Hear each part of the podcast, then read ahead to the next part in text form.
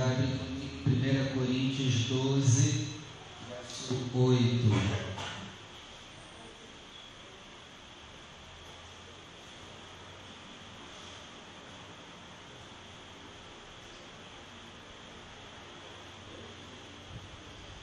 Primeira Coríntios 12, 8.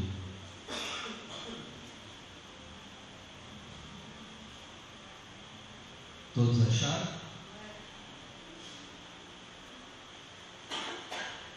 Diz assim: Porque a um pelo Espírito é dada a palavra da sabedoria, e a outra pessoa, mas pelo mesmo Espírito, é dada a palavra da ciência.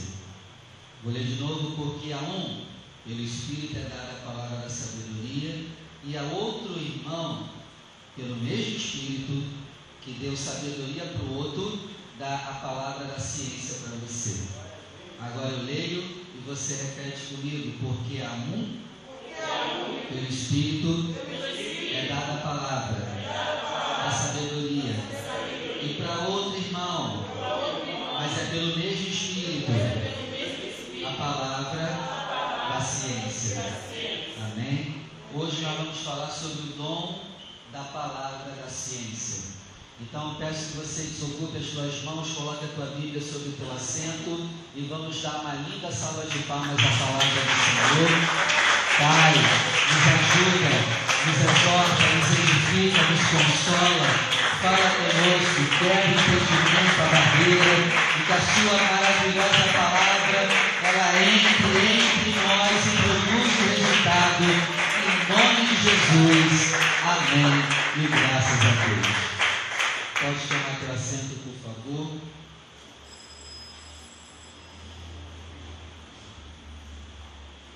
Tocou sim? Bom, vamos lá. Tocou sim na hora da palavra, né? porque essa é a hora da palavra. Bom, vamos lá. Hoje nós vamos falar sobre o dom da palavra da ciência ou conhecimento. É o segundo dom do Espírito que nós vamos estudar. Toda quarta-feira estamos estudando cada dom, correto? No primeiro dom, estudamos a palavra da sabedoria, e o dom do conhecimento ele é um pouco parecido com a sabedoria, mas difere em algumas poucas coisas. Então, o que é o dom do conhecimento? É um conhecimento sobrenatural, não é um conhecimento normal. O conhecimento todo mundo tem. Mas esse conhecimento aqui é uma capacitação sobrenatural. Para quê? Para compreender uma situação. É uma capacitação sobrenatural para conhecer o motivo da situação que está passando e do que está acontecendo. Por exemplo, Jesus, quando foi abordado sobre o imposto do templo, mandaram uma pergunta para ele assim, ó, a gente tem que pagar o imposto para César? Aí ele respondeu, com o dom do conhecimento. Até porque ele é o próprio dom. Ele respondeu, dá a César o que é de César e a Deus o que é de Deus. Ninguém nunca ia responder isso.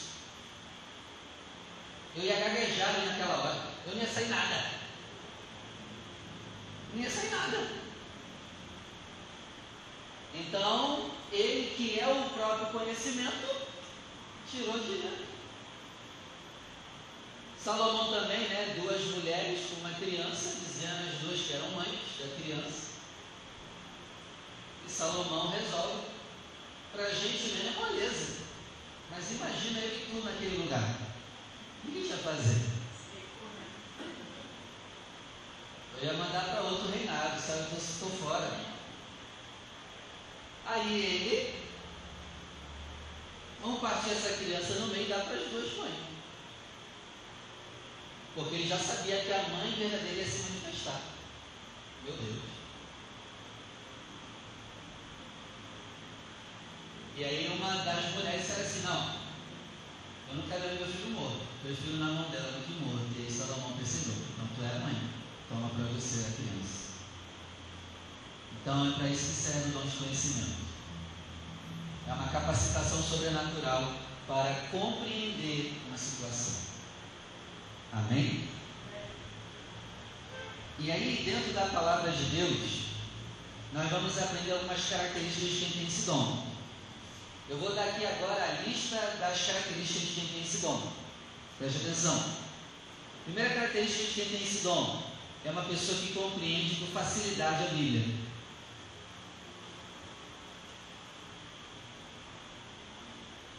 Segundo, é uma pessoa que ajuda outras pessoas a compreenderem a Bíblia de uma forma fácil também.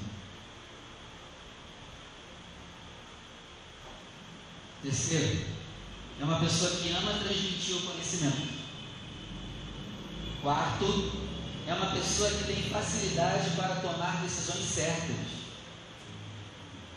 É uma pessoa que sabe falar e sabe se expressar. Eu acho que todos nós deveríamos buscar esse dom, mesmo não tendo, para a gente aprender a saber falar e saber se expressar. A cada dia que passa está difícil falar alguma coisa, porque um entende grego, o outro entende troiano. Está uma palhaçada que só que não pode falar nada. Um entende de um jeito, até um entende do jeito, Ana entende do outro, a Alessandra entende do outro, o Calão entende do outro. Meu Deus, aí vira um inferno. Ainda mais dentro de igreja. Meu Deus, não pode falar nada. Uma vez eu estava pregando sobre o Espírito Santo e a mulher saiu da igreja anunciando na rua que o pastor ministro da Paz e Vida lá de Auschwitz era contra o Espírito Santo. Mas, cara, eu estava pregando sobre o Espírito Santo. Se eu prego ele, como que eu sou contra ele? A mulher entendeu o contrário, pensando que eu era contra e saiu anunciando na rua. Filha da mãe. É mãe, mãe. Então eu espero que você esteja entendendo muito bem o que vai passar.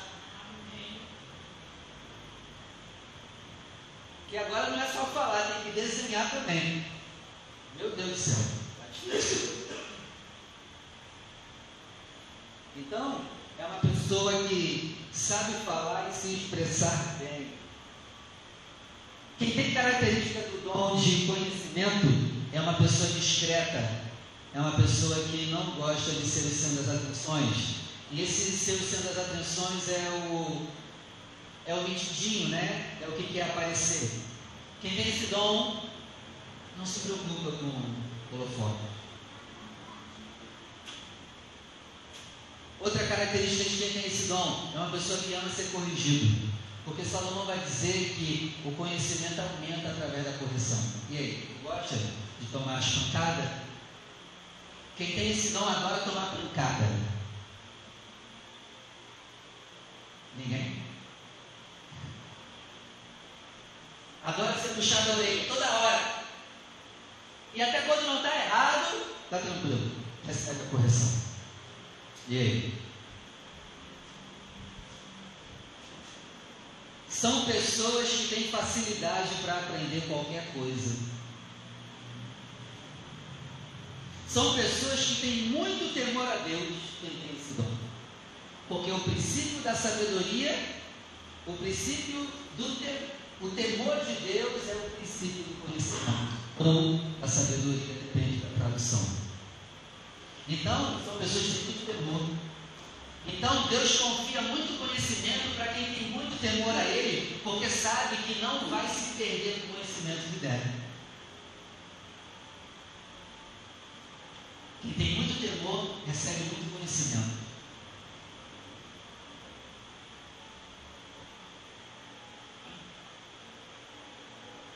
É uma pessoa que é procurada para dar conselhos. É uma pessoa que é apaziguadora de problemas. Pacificadora. Bem-aventurados pacificadores, porque eles serão chamados de quê? Filhos de Deus.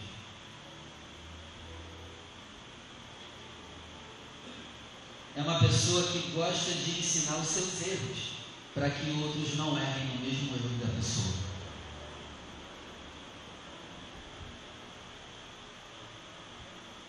Quem tem esse dom se importa em conhecer a dor do outro para ajudá-lo.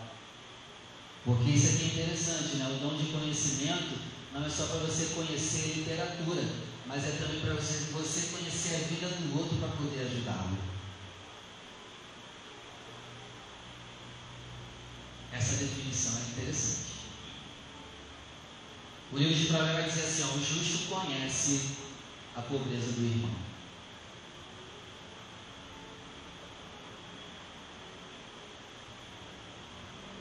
Quem tem esse dom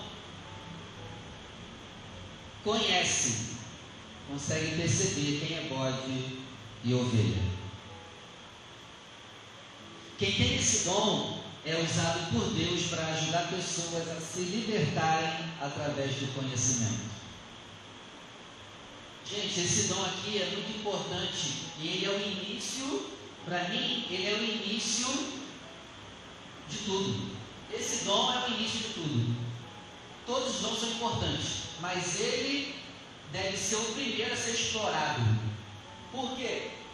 Qualquer coisa que você quer mudar, primeiro você tem que conhecer. Você quer mudar suas finanças? Você vai ter que conhecer sobre dinheiro. Você vai ter que estudar sobre dinheiro. Você vai ter que conhecer os princípios bíblicos por trás do dinheiro. Até para você ser liberto de qualquer coisa, você tem que conhecer, né? Conhecereis a verdade.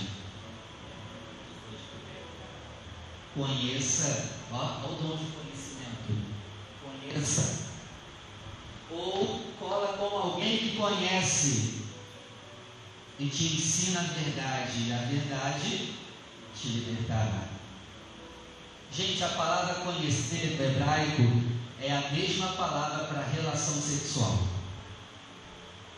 E Adão conheceu Eva. Lembra? Então, quando Jesus diz conheça a verdade, ele está dizendo o quê? Tenha uma relação Viva com a verdade. Acorde com a verdade, durma com ela. Faça dela o teu cônjuge. E uma hora ela te libertará. Mas você tem que ter uma relação com a verdade como se fosse uma relação de marido e mulher. Está tão automático esse versículo que gente nem atenta ao detalhe dele. Conhecer, ter relação ter o dom do conhecimento, colar com alguém que tem o dom do conhecimento. E a verdade transmitida pelo conhecimento te libertará. Gente, o maior culto de libertação, a gente pensa que, ah não, o culto de libertação ali é forte, a gente pensa o quê? Que a oração é poderosa, não é? Cara, um culto de libertação poderoso é um culto que tem substância na palavra. Ensino profundo, isso liberta.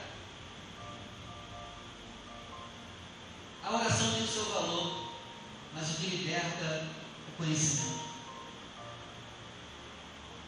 Conheça. Tenha o dom do conhecimento, ou colhe com alguém que tem o dom do conhecimento. Aprenda com essa pessoa. E a verdade te libertará. Amém? Eu separei aqui também uma lista de pessoas que provavelmente têm esse dom e não sabem.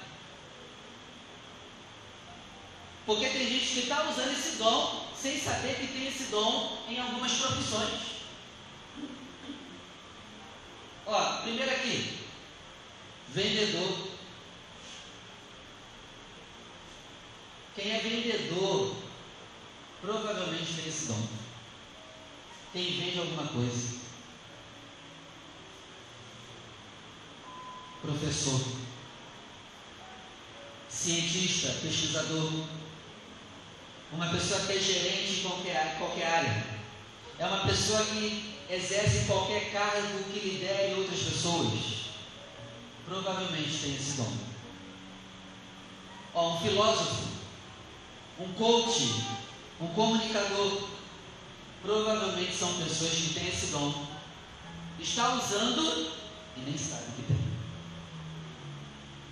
E aí, deu para clarear alguma coisa? Alguém já se identificou com esse dom? Oi? Não? Ninguém?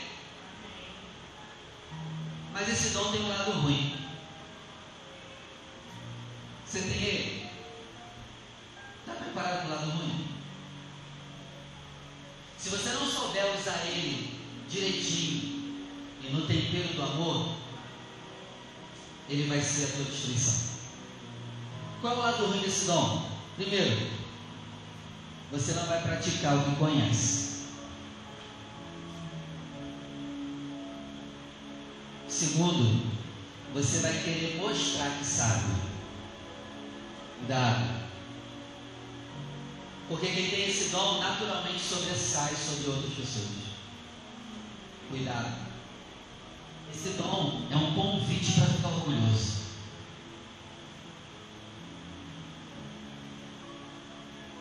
Terceiro problema nesse dom, se você não souber administrar ele, você vai chegar no nível de não aceitar correção. Porque tu conhece mais do que todo mundo. Tu está num nível superior a muita gente. Tu vai aceitar correção de quem? Tu é sinistro pra caramba. Não, e pior que é verdade. Tu é bom pra caramba. E aí, meu amigo? Hein, amigo?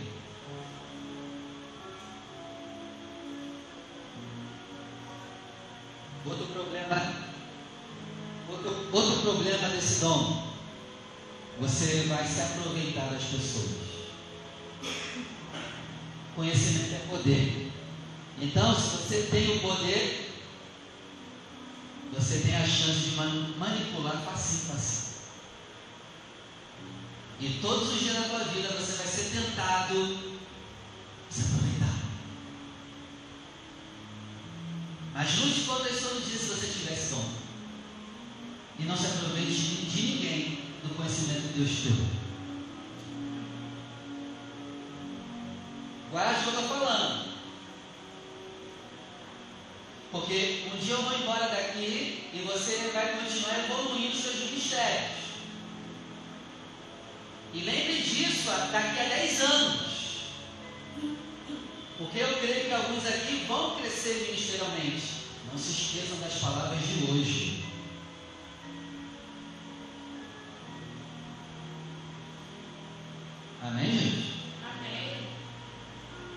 Outro problema desse dom, talvez vai chegar o dia que você não vai querer mais entregar tudo que sabe.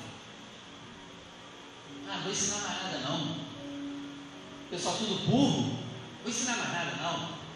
Se virem. Cuidado. Cuidado.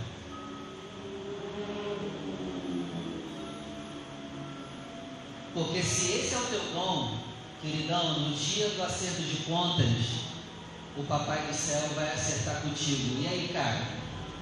Tu ensinou?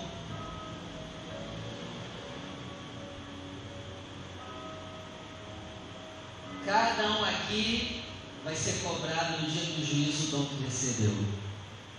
E aí, Vinícius? Ensinou? Ensinou, Vinícius?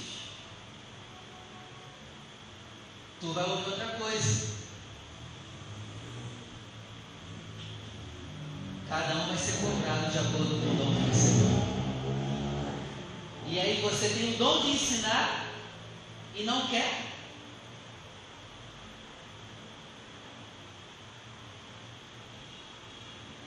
Outro lado ruim desse dom, você vai querer chamar a atenção, porque naturalmente você sobressai.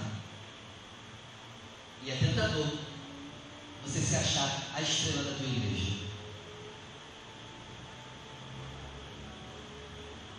Gente, quem tem esse dom sobressai naturalmente. Cuidado. Você não é estrela. Eu não sou estrela. Qual é, qual é a importância desse dom na igreja? Primeiro, ajudar os que têm dificuldade de entender a Bíblia. É para esse dom. Tem uns que têm mais facilidade para entender a Bíblia do que os outros. E quem tem mais facilidade não é para chamar os outros irmãos de burro, é para usar o dom para ajudar os irmãos que têm menos capacidade para aprender. Amém? Amém? Essa é a primeira preocupação com esse dom. Deus te levantou para ensinar os que têm dificuldade maior para entender a Bíblia. Quem tem esse dom entende com muita facilidade os textos. Porém, infelizmente, nem todo mundo tem esse dom. Pastor, eu não tenho esse dom. O que, que eu faço? Você vai colar com quem tem na tua igreja.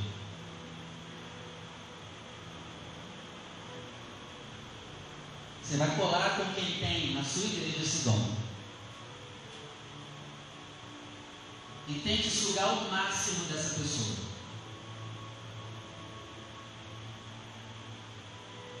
Amém?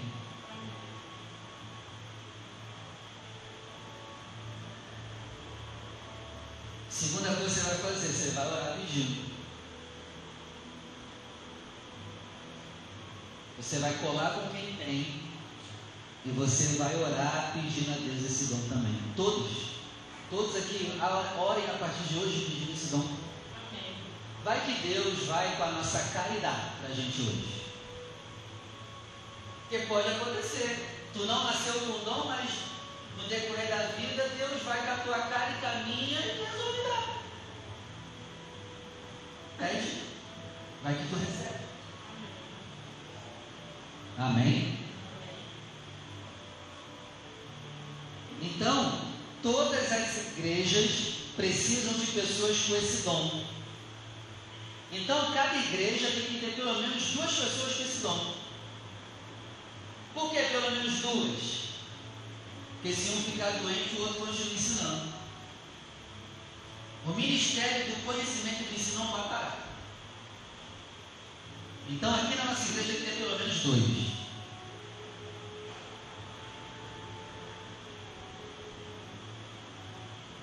O conhecimento é o início, Cleiton, da libertação. Então esse ministério não pode parar. Tem que estar constantemente transmitindo o conhecimento. Amém? Que Deus levante alguns aqui para esse trabalho. Talvez aqui possa ter um futuro professor de teologia, um futuro ministro da palavra, pode me substituir quando estiver doente e vai pregar no mesmo nível ou até melhor. Amém? Tem que ter. Tem que levantar aqui pessoas com esse dom para a gente dar aula para os novos convertidos, ensinar sobre membresia, para as pessoas aprenderem o que é realmente vida de igreja.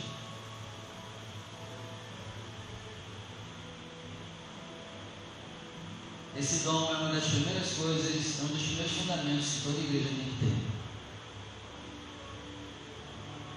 E posso ser sincero, esse dom está ficando escasso. E a cada dia vai piorar, infelizmente.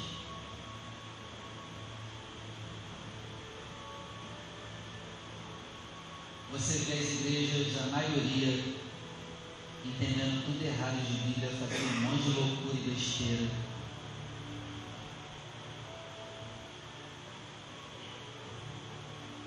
Ensinamento errado de torta à direita maluquices em nome da Bíblia e a galera aceitando.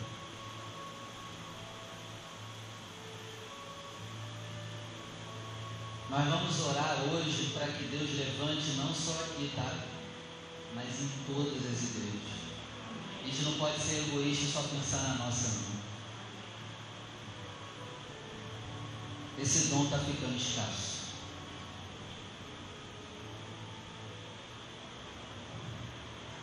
Abre comigo. 1 Coríntios 12. versículo 7.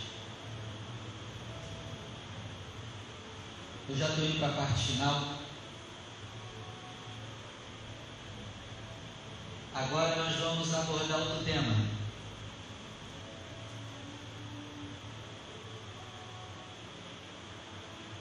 Para que serve o dom?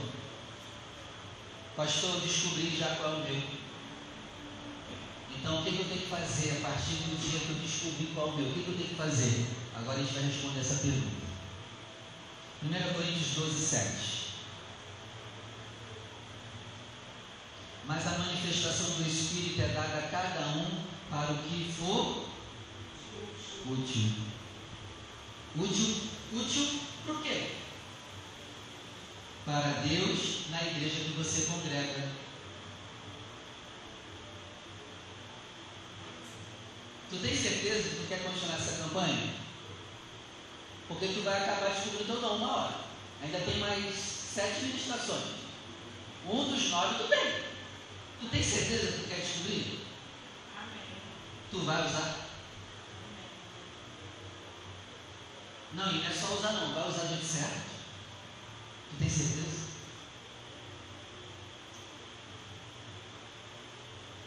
Porque senão o pecado vai ser maior, porque sabe o que tem que fazer e não faz.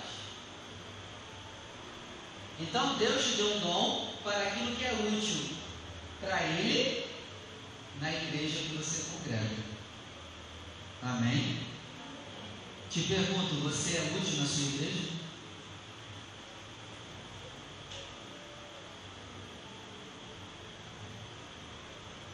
Lembrando, não é para acusar ninguém não, para te refletir. Tu é útil na tua igreja? Eu sou útil na minha igreja? Se eu for embora, eu vou fazer falta para o povo? Caramba, aquele braço foi embora do povo, meu Deus do céu, como estamos sentindo falta daquele braço? A gente vai sentir falta? Lembrando, não é para acusar ninguém, é para te refletir. E aí? A gente vai sentir falta. Vamos sentir nossa falta sem a gente sair do corpo?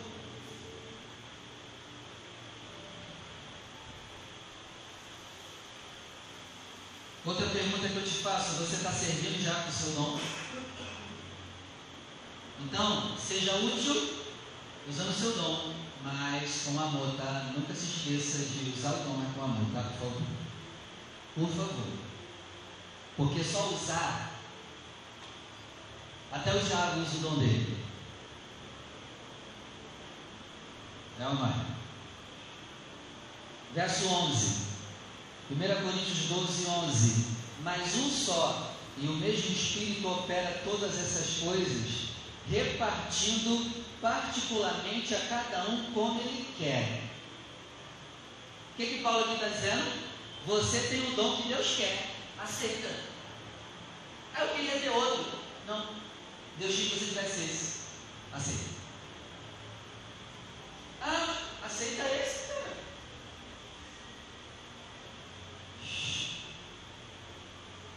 Ah, mas eu queria Tu sabe mais do que o olheiro? Quem sabe mais de barro, o olheiro ou o vaso? O olheiro. Ah, mas eu queria ter outro. Deus te deu o dom que Ele quis. Aceita. E use. Ah, mas eu queria altar. Não, mas se Deus chama bastidores, aceita. E não tenta o altar, vai arrumar problema. E quem é do altar não tenta se esconder, vai arrumar problema. E vice-versa.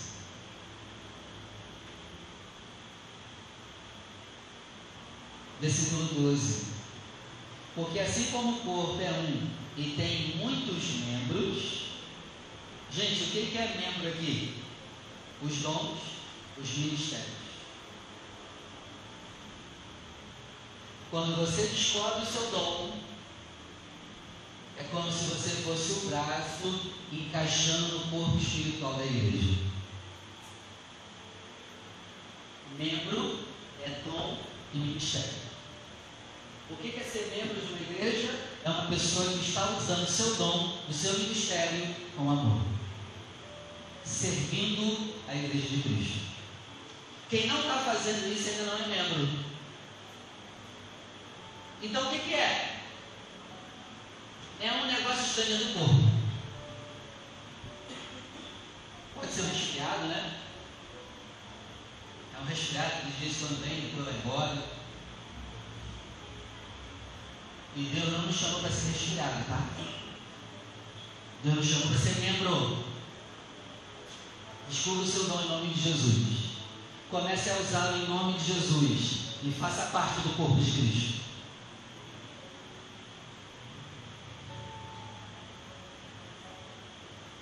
Continuando.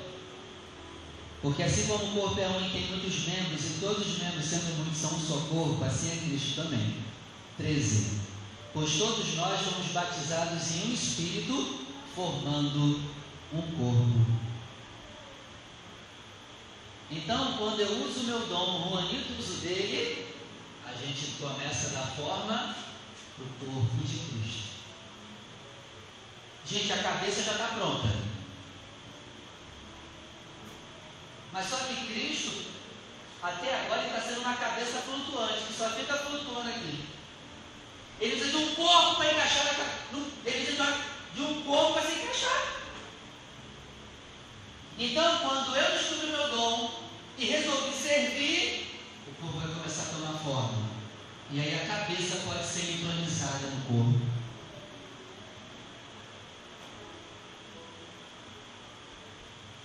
Está dando para entender isso? Amém. Vocês estão levando essa palavra a sério?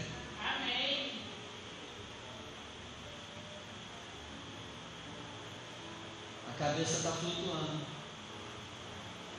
Está esperando o corpo tomar forma.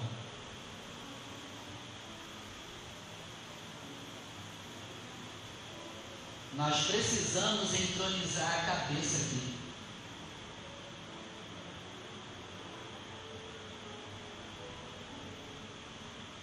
Formando um corpo. Versículo 15.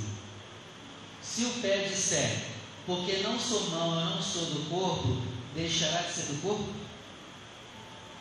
Eu te pergunto, se o pé chegar para mim e falar assim, ah, eu queria ser mão, ah, mas eu sou pé, então eu não sou do corpo, ele deixa de ser do corpo? Talvez você queria outro dom, mas Deus te deu esse aí. Tu queria ser mão, Deus te chamou para ser pé. Faça o seu trabalho de pé de sustentar o peso do corpo.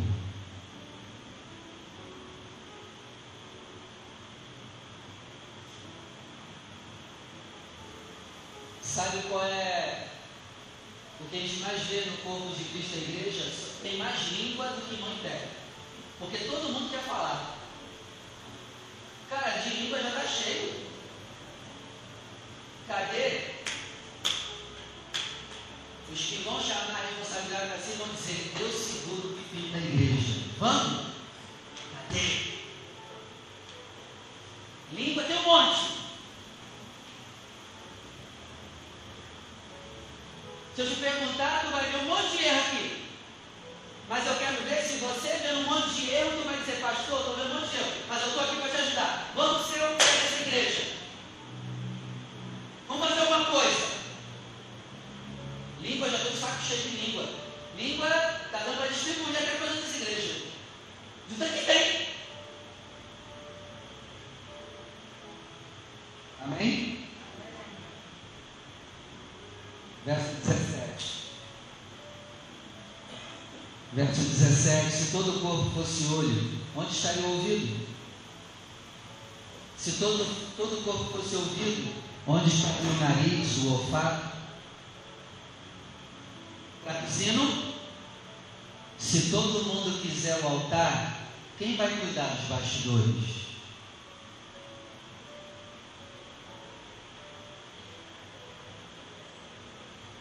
Traduzindo, se todo mundo quiser o altar, quem vai cuidar Você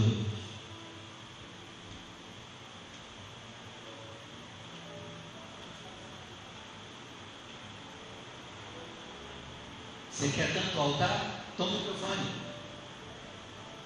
Toma. Quer altar? Quer tanto assim? Pode pegar. Toca aí igreja. Toca aí teu jeito igreja. Vai pegar.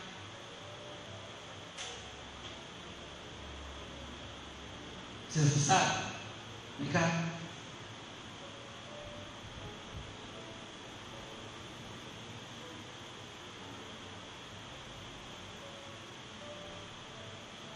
Versículo 18. Mas agora, Deus colocou os membros no corpo, cada um deles como Ele quis. Não tem conversa. Eu escolhi que você tenha tal dom e ponto final. Só fica quietinho e vamos usá-lo. Verso 21. E o olho não pode dizer à mão: Não tenho necessidade de ti. Por favor, nunca diga essa frase nem para o seu pior inimigo: Eu não preciso de você. Por favor, nunca diga essa frase, tá? Nunca diga para ninguém: Eu não preciso de você. Porque Deus é sarcástico e Ele pode fazer um dia você precisar de quem você disse que não ia precisar.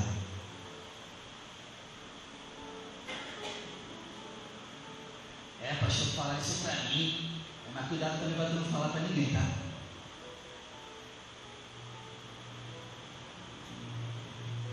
Porque a gente sempre se vê sempre como uma vitimizinha, né? A gente sempre é o mocinho da, da história. A gente nunca faz nada de errado. É incrível. É incrível como só as pessoas erram comigo. E eu não erro com ninguém.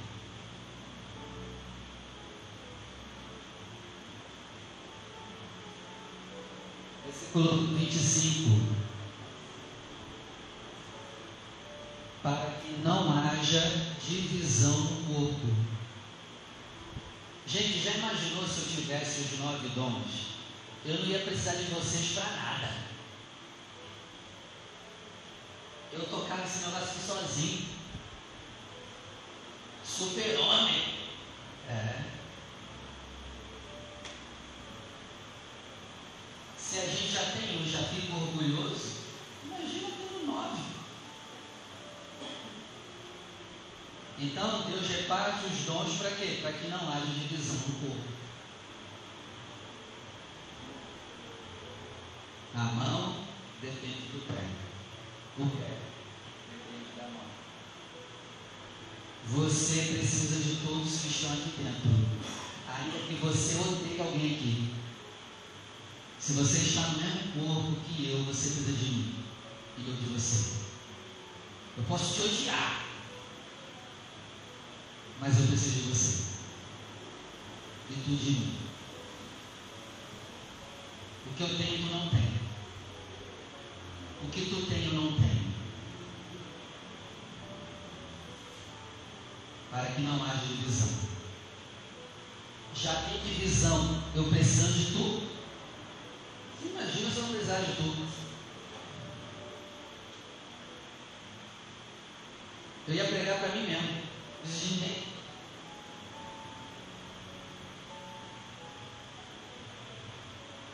isso? Para que não haja divisão no corpo, mas antes os membros, antes tenham os membros igual cuidado um dos outros. Então, membro, tenha cuidado do outro membro. Isso quer dizer o quê? Você que tem um dom, use o seu dom para abençoar o outro irmão. E vice-versa. Aqui não é só pastor que cuida de membro, não. É membro cuidando de membro. Que não é só pastor que manda a gente embora da igreja, não. Tem membro também que manda um monte de gente embora.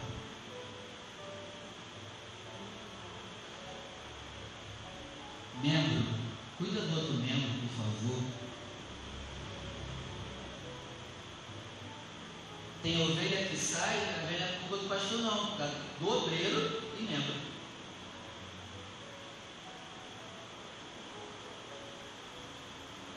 Tenho como cuidar de vocês tudo. Não dá. Preciso de outros membros para me ajudar com seus dons a cuidar dos outros. Amém? Thelma, cuida dela para mim. Ana, cuida dela para mim. Me ajuda. Me ajuda. Não dá, não dá.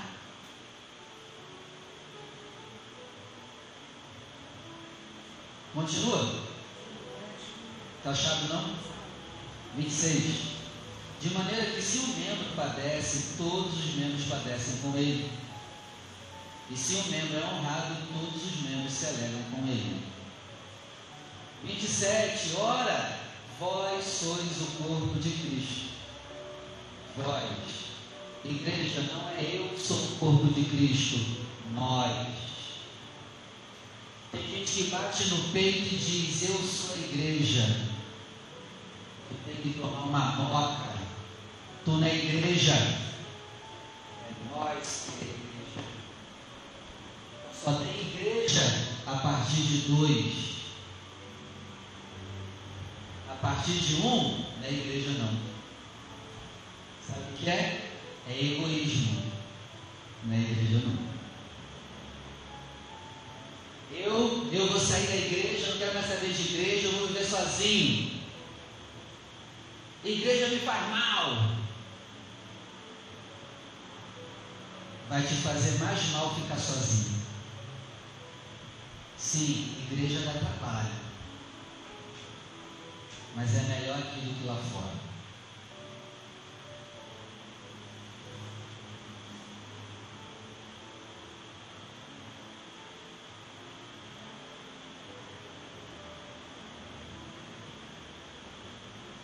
É melhor estar no dilúvio ou cheirando cocô de boi? Na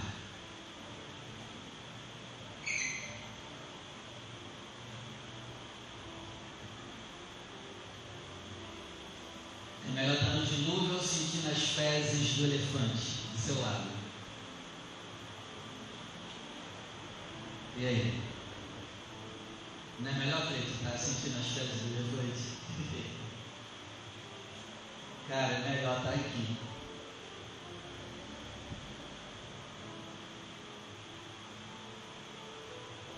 Nós somos o corpo de Cristo. Eu usando o meu dom, você o seu, nós formamos o corpo. Eu já preguei isso aqui uma vez, há muito tempo atrás. Eu trouxe até o desenho do corpo humano para que ficasse gravado no seu coração ainda mais. E naquele dia, foi no domingo, eu disse para a igreja, não sei se a igreja lembra, tem igrejas que o corpo só está funcionando com uma perna. Não tem a perna direita, não tem o braço esquerdo, não tem a mão direita. Imagina um corpo que tem uma cabeça e só o pé esquerdo. Gente, uma hora esse corpo vai cair. Por que, que tem também igreja fechando? Porque também não tem pessoas indo lá usar os seus dons. Só quer ir para a igreja para sugar o que a igreja tem. Por favor, não seja só um sugador de igreja. seja doador da igreja também. Você pode falar mal que for dessa igreja, mas essa igreja, tu se aproveita de alguma coisa dela. Isso tu pode ter certeza. Tem coisa boa aqui. E tu se aproveita. Dá também alguma coisinha.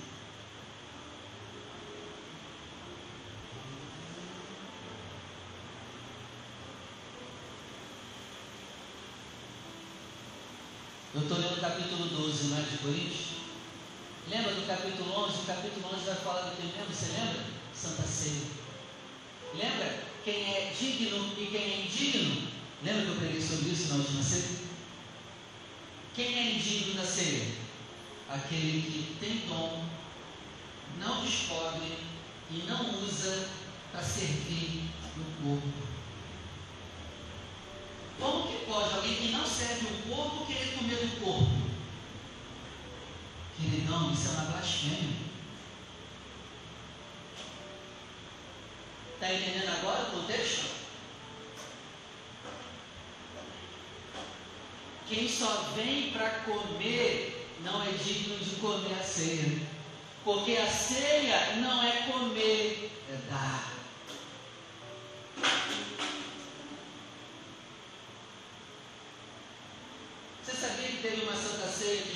Participou e não comeu dela? Lembra quando ele entra na casa dos discípulos a caminho de Emaús? Os discípulos convidam ele para entrar, ele senta na mesa, ele parte o pão, não é? Ele comeu? Ele partiu e foi embora. Ele partiu e foi embora. Por quê? A ceia não é só comer, mas maior é quem dá do que quem recebe. Ele participou de uma ceia e não comeu. Ele participou e foi embora. Já tinha olhado por esse lado? maior sempre é quem dá do que quem só vem para comer.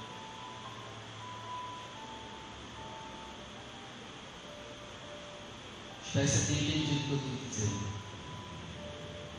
É mole? Ele partiu o pão e não comeu. Pode comer. Porque maior é quem dá. Eu não preciso. Eu estou aqui para doar. Mas tem gente que só quer comer e nunca dá nada. Já imaginou, gente? Eu parto pão aqui e não como?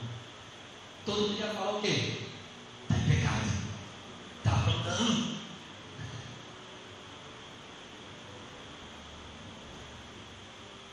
Mas queridão, a ceia não é só para comer, não, é para te ensinar a dar. Para comer todo mundo come. Eu quero ver quem vai se levantar para dar de comer.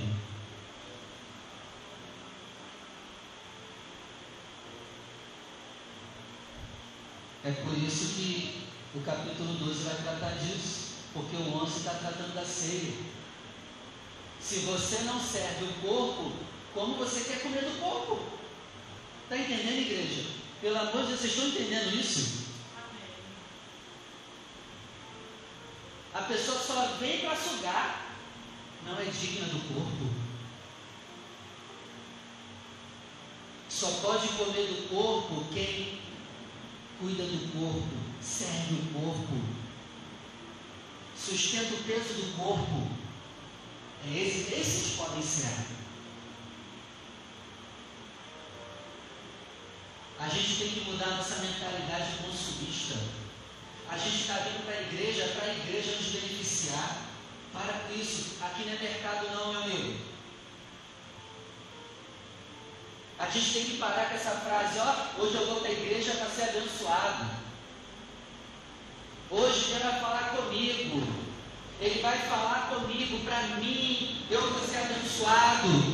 Amém. Que tu seja abençoado, que Deus fale contigo. Mas se você venha também para a igreja assim, Hoje eu vou servir alguém na minha igreja. Hoje eu vou usar o meu dom para alguém na minha igreja. Hoje eu não vou vir só para comer. Hoje eu vou vir para pegar o prato e servir outro irmão. Queridão, o que eu estou fazendo contigo aqui agora é Santa Ceia. Eu estou te servindo agora com pão, com essa ministração. E você está comendo agora. Mas vamos lá, vamos levantar também o bumbum da cadeira e pegar a bandeja e servir alguém também, maior quem serve do que só quem come.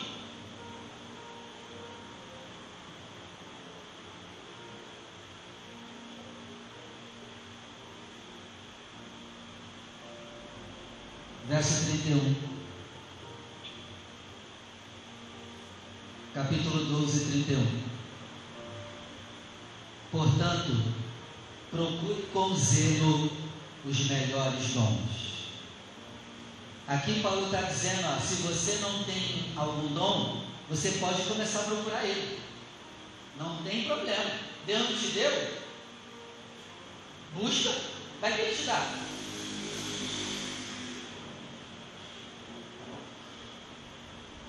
E talvez teve dons que Deus não deu para nos provocar mesmo para buscar. Busca. Quanto mais você tiver dons, melhor será para a igreja. Busque, procure conhecer os melhores dons, e eu vos mostrarei um caminho ainda mais excelente. Ó, tem, é excelente os nove dons. Os nove dons, Rafael, são coisa excelente, mas tem algo que é mais excelente ainda do que os nove dons. Sabe o que é? O capítulo 13 vai tratar do amor.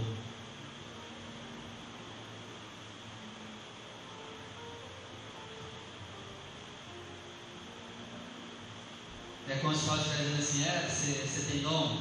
Parabéns, você é excelente. Mas tem um negócio melhor ainda que os nove dons juntos. Amor.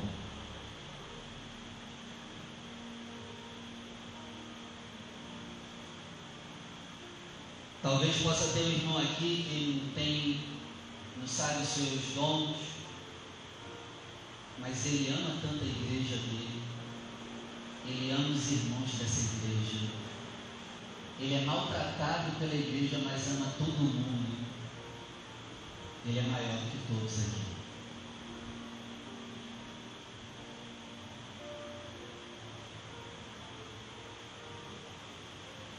Que todos. Capítulo 14, verso 12.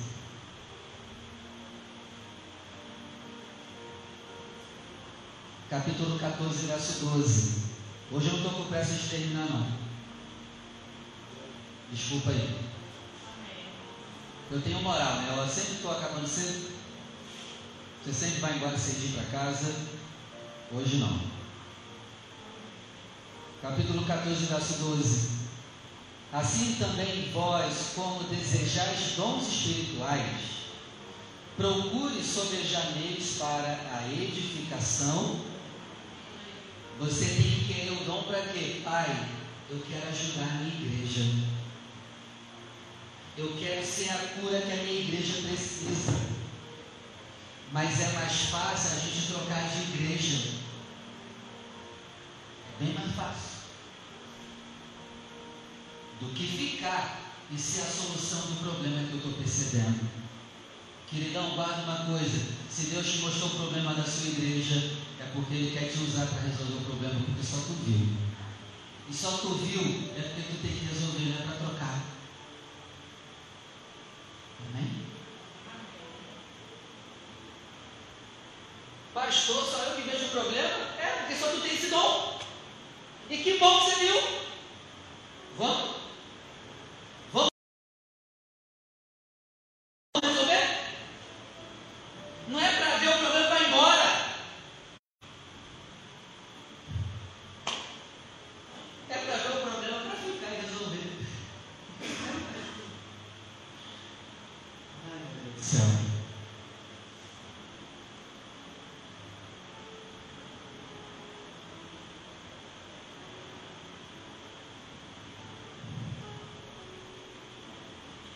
Versículo 33. Porque Deus não é Deus de confusão, senão de paz, como em todas as igrejas dos santos. O nosso Deus não é Deus de confusão, né? Parece que Deus fez uma confusão, dando dom para cada um, mas é isso que traz a união. Deus não é Deus de confusão. Deu um dom diferente para cada um, não é confusão, mas é de paz. Mesmo nas nossas diferenças, nós temos que trabalhar juntos. Cada um tem uma visão de igreja aqui diferente, porque cada um aqui tem um dom diferente. Eu já cansei de te dar esse exemplo. Quem tem o dom de evangelista, ele vê que o problema da igreja é o quê? Não tem para evangelizar. E está tudo certo. Agora, quem tem o dom de ensino, vê que o problema da igreja é o quê? É a falta de instrução está errado? Não! Eu faço o meu e tu vai para a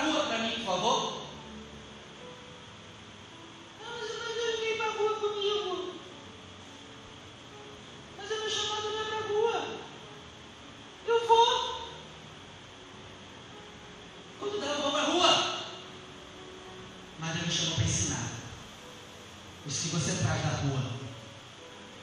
E tem esse dom. Eu não reclamo quando tu vem nos estudos que eu faço. E por que tu quer reclamar no evangelismo contigo que eu não vou?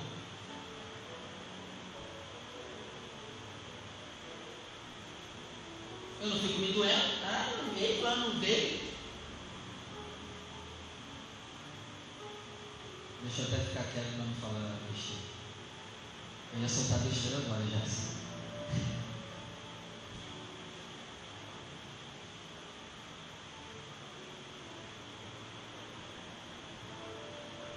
Deu para entender? Obrigado, Senhor, segurando a minha língua. Oh, glória. Vocês oraram aí, né? Obrigado. Efésios 4.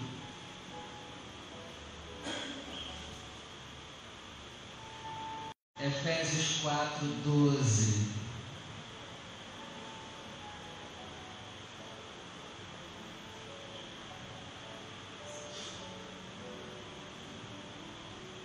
Efésios 4, 12. Por que os dons? Aqui vem o verso 12 explicar. Querendo o aperfeiçoamento Jesus disse assim ó, em Mateus: Sede vós meus perfeitos, como é perfeito o vosso Pai. E como que eu consigo isso? Cada um usando seu dom. A gente estando junto, mesmo com dons diferentes. Um abençoando o outro com seu dom, isso me leva à perfeição. Porque onde eu sou fraco, eu colo contigo que tu é bom e eu aprendo contigo a crescer na área que eu sou fraco. E tu que é fraco em uma área, cola comigo e tu aprende comigo a crescer na área que tu é fraco. E isso me leva a possivelmente chegar ao nível de perfeição futura.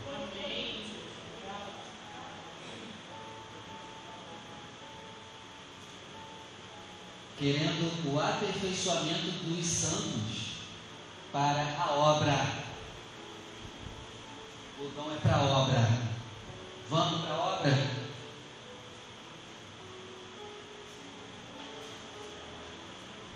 Para a obra do ministério, para a edificação do corpo de Cristo. Precisamos edificar o corpo de Cristo nesse lugar. Precisamos expandir o corpo de Cristo nesse lugar.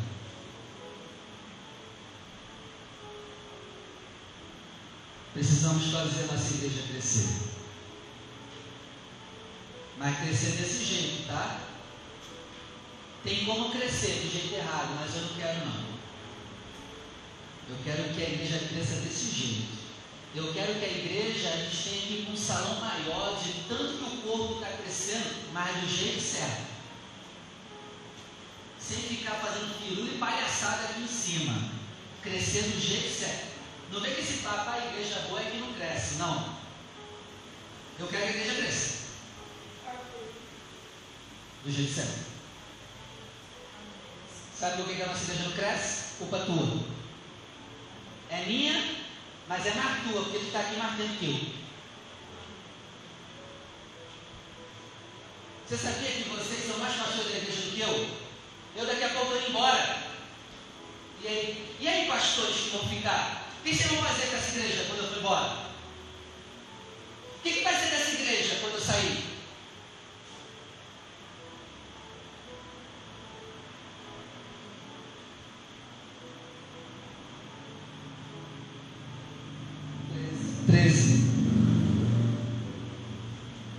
até que todos cheguemos à unidade da fé. O que, que vai trazer união numa igreja? Não é a gente falar só a mesma língua, não, gente. É cada um fazer a sua parte com o dom que recebeu. Isso vai trazer unidade para a igreja. Gente, eu não me preocupo se tu pensa igual eu não. Eu só quero saber, tu está usando teu dom? Isso já traz unidade.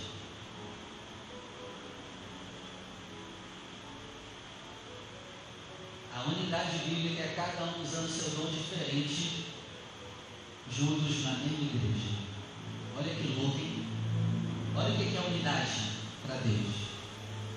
Pessoas diferentes, usando dons diferentes no mesmo lugar.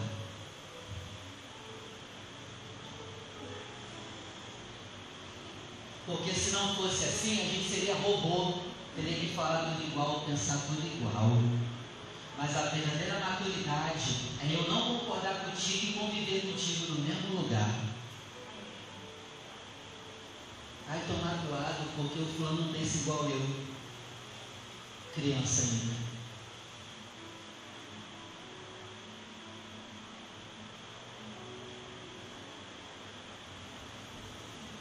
13. Até que todos cheguemos à unidade da fé e ao conhecimento do Filho de Deus. Ó, o meu conhecimento sobre Jesus vai aumentar na medida que eu uso o meu dom junto com você e estamos juntos no mesmo lugar. Isso vai ampliar o meu conhecimento sobre Cristo. 14. Para que não sejamos mais o que? Meninos inconstantes. Gente, a maioria de todas as igrejas, todas, as membresias dos lugares é tudo recém-nascido ainda, bebê.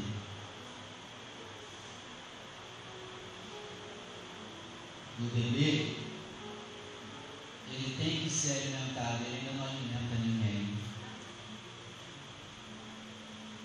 Desculpa, mas até quando eu vou ter que dar mamadeira para você? Não é para envergonhar ninguém, mas é para despertar, está entendendo? Não é para machucar ninguém, não, que eu estou dizendo isso, mas é para a gente ter consciência de crescer. Até quando eu vou ter que fazer no silão para você? Mamar? Até quando? Quando eu e você vamos deixar o mamar e começar a servir mamar para os outros?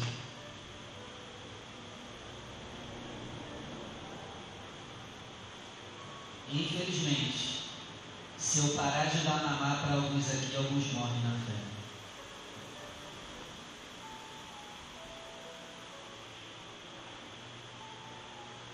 Amadurece enquanto eu estou aqui.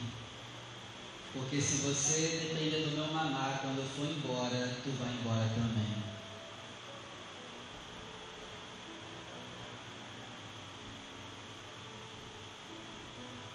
Se desprenda da minha mamadeira o mais rápido possível.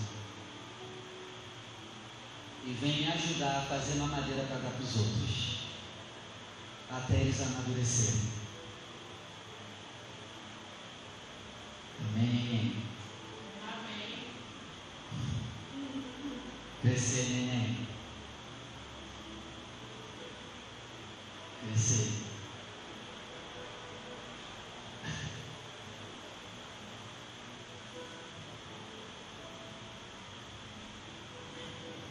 Versículo 16.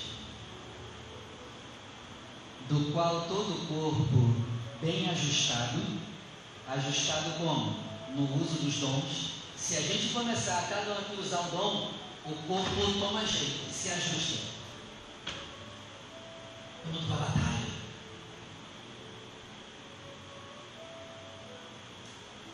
Bem ajustado e ligado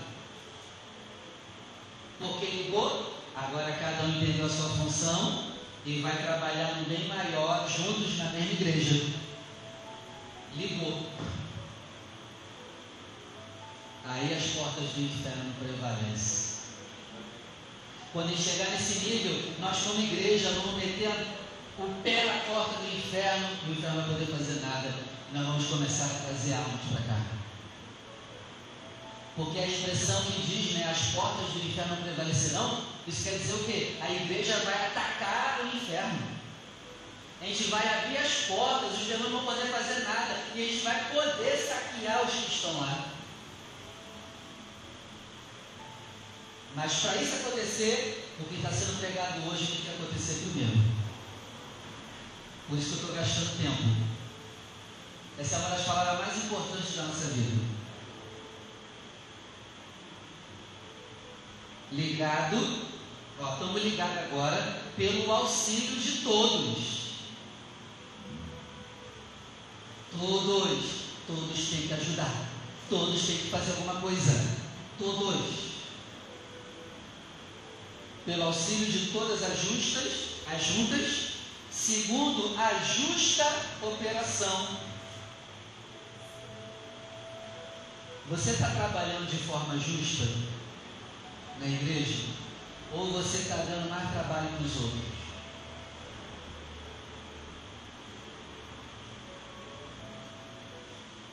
Você só quer trabalhar quando quer, quando está afim no corpo? Isso é justo? Sobrecarrega outros. Então, a justa operação de cada parte faz o aumento do corpo, faz o corpo crescer, a igreja crescer do jeito certo. É assim que se cresce uma igreja. Hoje, a gente está medindo o crescimento de igreja tudo errado, cara. Até a nossa visão de crescimento de igreja é errado. A gente está tão com conhecimento errado que até a nossa visão de crescimento de igreja é errada. A visão de crescimento de igreja hoje é quantos membros você tem.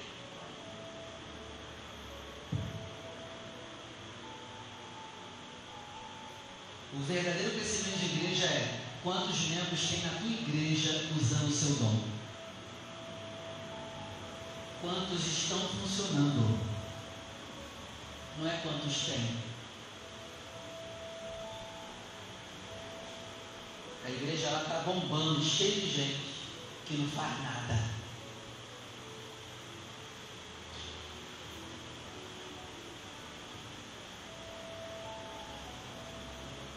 Faz o aumento do corpo para sua edificação em amor. Olha o amor voltando aí. Use os seus dons, mas com. Não esqueça do tempero do amor. Que Deus tenha misericórdia de nós e ajude a nossa igreja a crescer do jeito certo. Vamos orar? Chega de falar, né? Falei muito.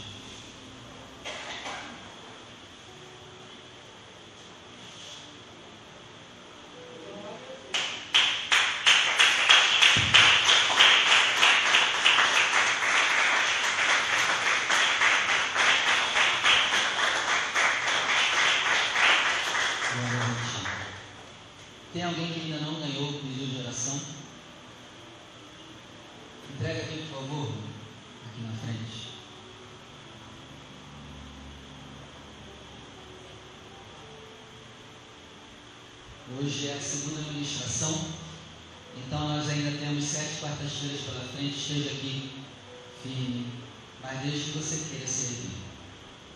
Se você não quer servir, você vai estar perdendo seu tempo de ficar aqui. Vai aprender para fazer o quê? Ó, você vai escrever os dons que você simpatiza e vai botar, Pai, eu quero esse dom servir na igreja que eu congrego. Você vai escrever aqui, Pai, eu quero esse dom para ser útil na minha igreja. Eu quero fazer alguma coisa na minha igreja, eu quero ajudar a minha igreja de alguma maneira. Me mostra aqui, Pai, o que eu devo fazer.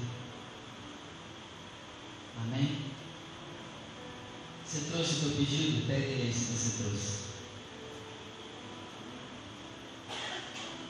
Pastor, não trouxe o meu. Coloque a tua mão na região do seu coração. Pai, obrigado pela palavra de hoje. Obrigado pelo ensino de hoje. Senhor, foi chicotada atrás de chicotada, mas como foi bom aprender. Obrigado, meu Pai. Foi correção em cima de correção. Muito obrigado se somos corrigidos, é porque o Senhor ama esse corpo, ama essa igreja. Pai, eu oro para que cada um que está aqui descubra o seu dom. Ajuda essa pessoa a descobrir o dom que tem.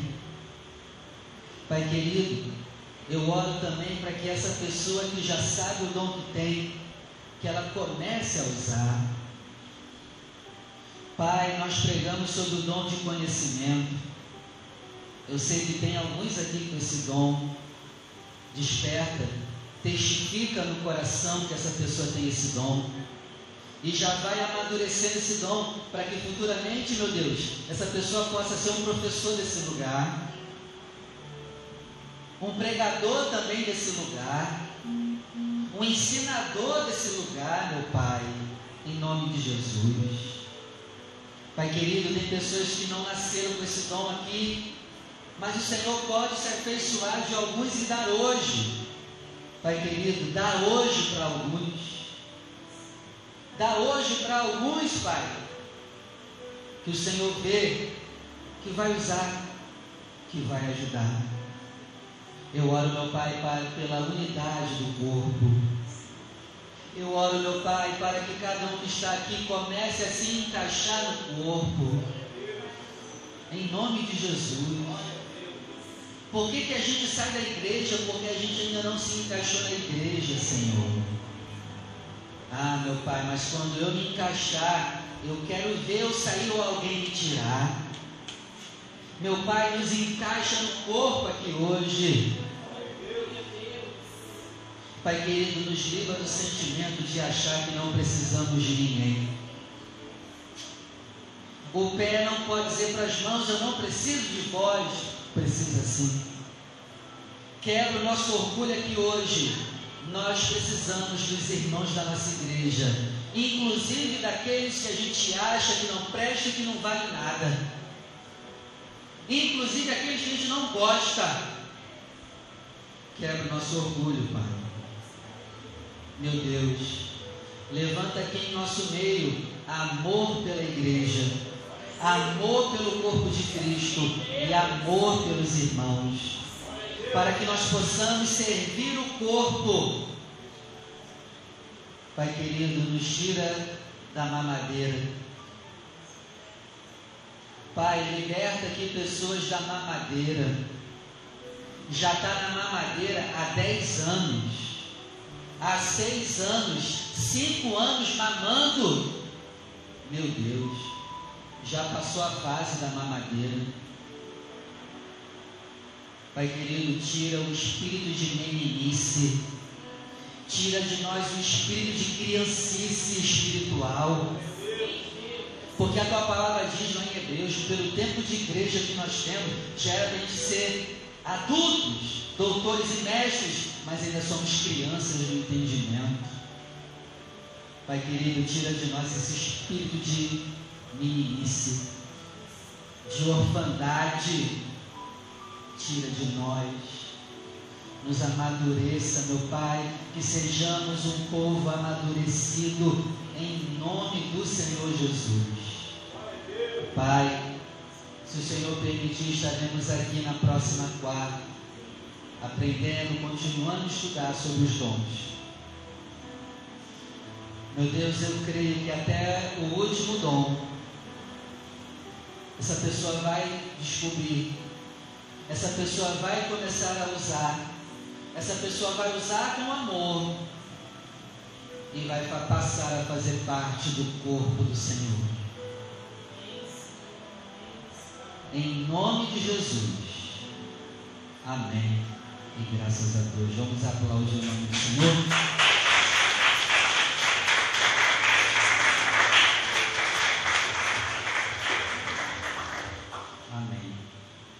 Pode sentar, por favor.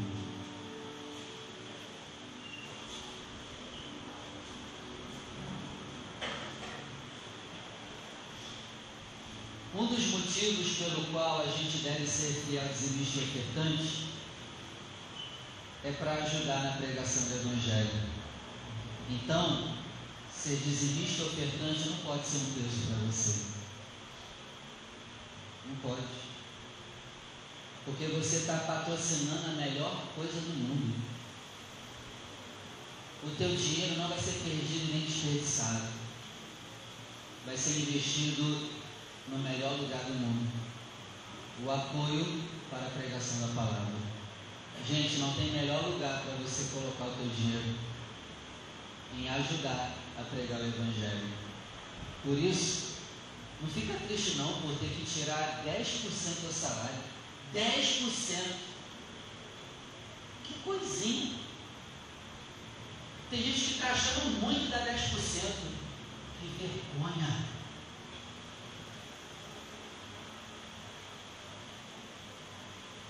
Aí tá pesado da 10%, é sério? Caramba, só 10. E não importa se tu ganha muito ou pouco. 10. E ainda está dando, reclamando, chorando. Gente, dê para alegria.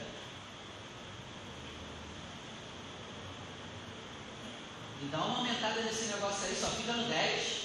Sai do 10, meu irmão. Vai para 11%. Já foi para 11%? Ou está 10 anos na igreja sempre dando só 10? Ah, o pastor é espertinho, ele quer o meu dinheiro. Não. A Bíblia diz assim, ó, aquele que só faz o que é mandado é servo inútil. Eu não sou mandado a dar 10%? Beleza. Faz. Nós vamos dar uma elevada. As caras já mudaram. Tudo bem, gente? Dá uma aumentada nesse negócio aí. O dízimo da pessoa, né? Às vezes dá 99 reais. Cara, bota 100. Deixa de ser mão de vaca. Eu não estou falando que eu quero ter dinheiro, não. Aumenta o padrão. Você não quer medida recalcada, saco de transbordante dessa para você? Pô, dá uma aumentada também. Só fica no 10. Vai para 11. Vai para 12 depois. 13.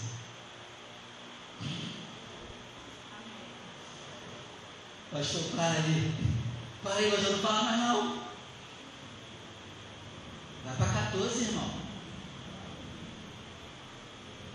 Só ficando 10, 20 anos, 10%. Está entendendo errado o negócio.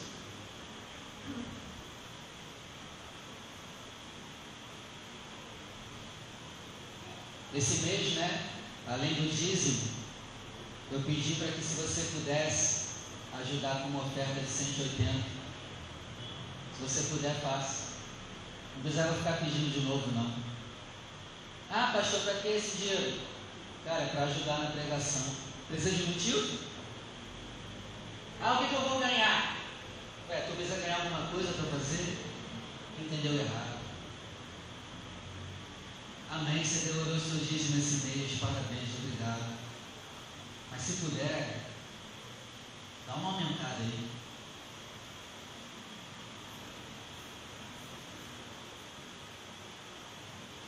Amém?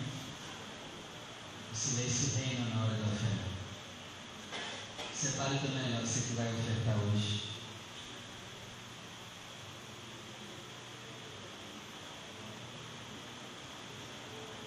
Eu estava ouvindo a pregação de um pastor pregando sobre Malaquias 3, né, que fala do dinheiro. E olha a observação dele, eu quase caí da cadeira. Ele disse lá que Malaquias não está falando de dinheiro. O foco de Malaquias é divórcio. E ele disse o quê? Geralmente casais que divorciam são casais que não são generosos. Meu Deus do céu. Porque se você ler lá o contexto, o contexto ali é divórcio, não é dinheiro não. O dinheiro ali é só um detalhe do casamento.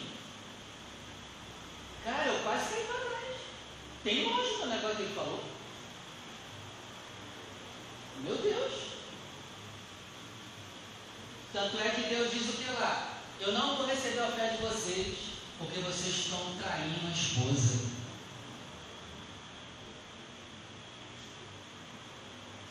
Não vou receber a oferta de vocês, porque vocês estão traindo o cônjuge. Então o contexto ali é casamento, meu amigo. mole? Casais que não são generosos têm mais chance de separar. Se prepara, se tu casou com mão fechada, ora para o cara abrir a mão. Porque a chance de divórcio é grande. Existe. Vamos apresentar a Deus o melhor.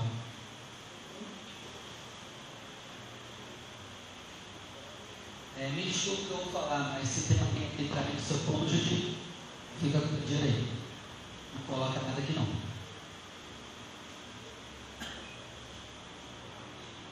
Se você está vendo pornografia, por favor, não, não dizime nem oferte. Não estou mais para acusar ninguém, mas é para o teu bem. Deus não recebe dízimo e oferta de quem é infiel conjugalmente. Não sou eu que estou falando, tá, gente? Está na Bíblia, não tá? Porque vocês estão com essa cara de estado. Está tudo bem? Levante ao céu o seu melhor. Pai, antes do nosso dinheiro, o Senhor quer o nosso coração. Pai, nos ajuda a tirar primeiro o nosso coração antes até do nosso dinheiro. Pai querido, se tem casais aqui eu oro para que eles sejam generosos, no mesmo nível, Senhor. Eu oro, meu Pai, para que esse casal seja mão aberta para ajudar o próximo, para ajudar a igreja. Em nome do Senhor Jesus. Porque quando nós somos liberais para o próximo e para a igreja, isso é sinal que nós te amamos. Um casal que te ama vai abençoar a tua igreja e ao próximo. Pai querido, receba as nossas ofertas. Em nome de Jesus. Amém. Deposite o teu melhor na.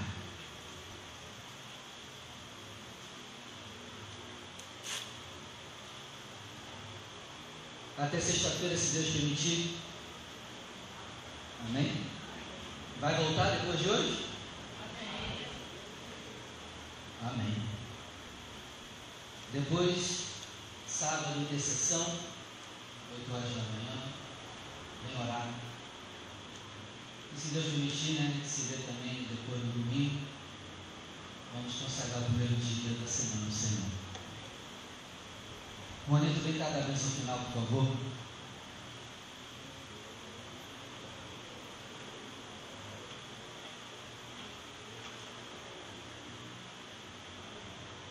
Amém. Tudo que eu disser, você vai dizer um assim seja bem alto forte para a glória de Deus. Que o Senhor nos conceda a bênção da paz. Que o Senhor nos conceda a bênção do amor. A bênção da saúde. A bênção da prosperidade. Que o Senhor nos leve paz.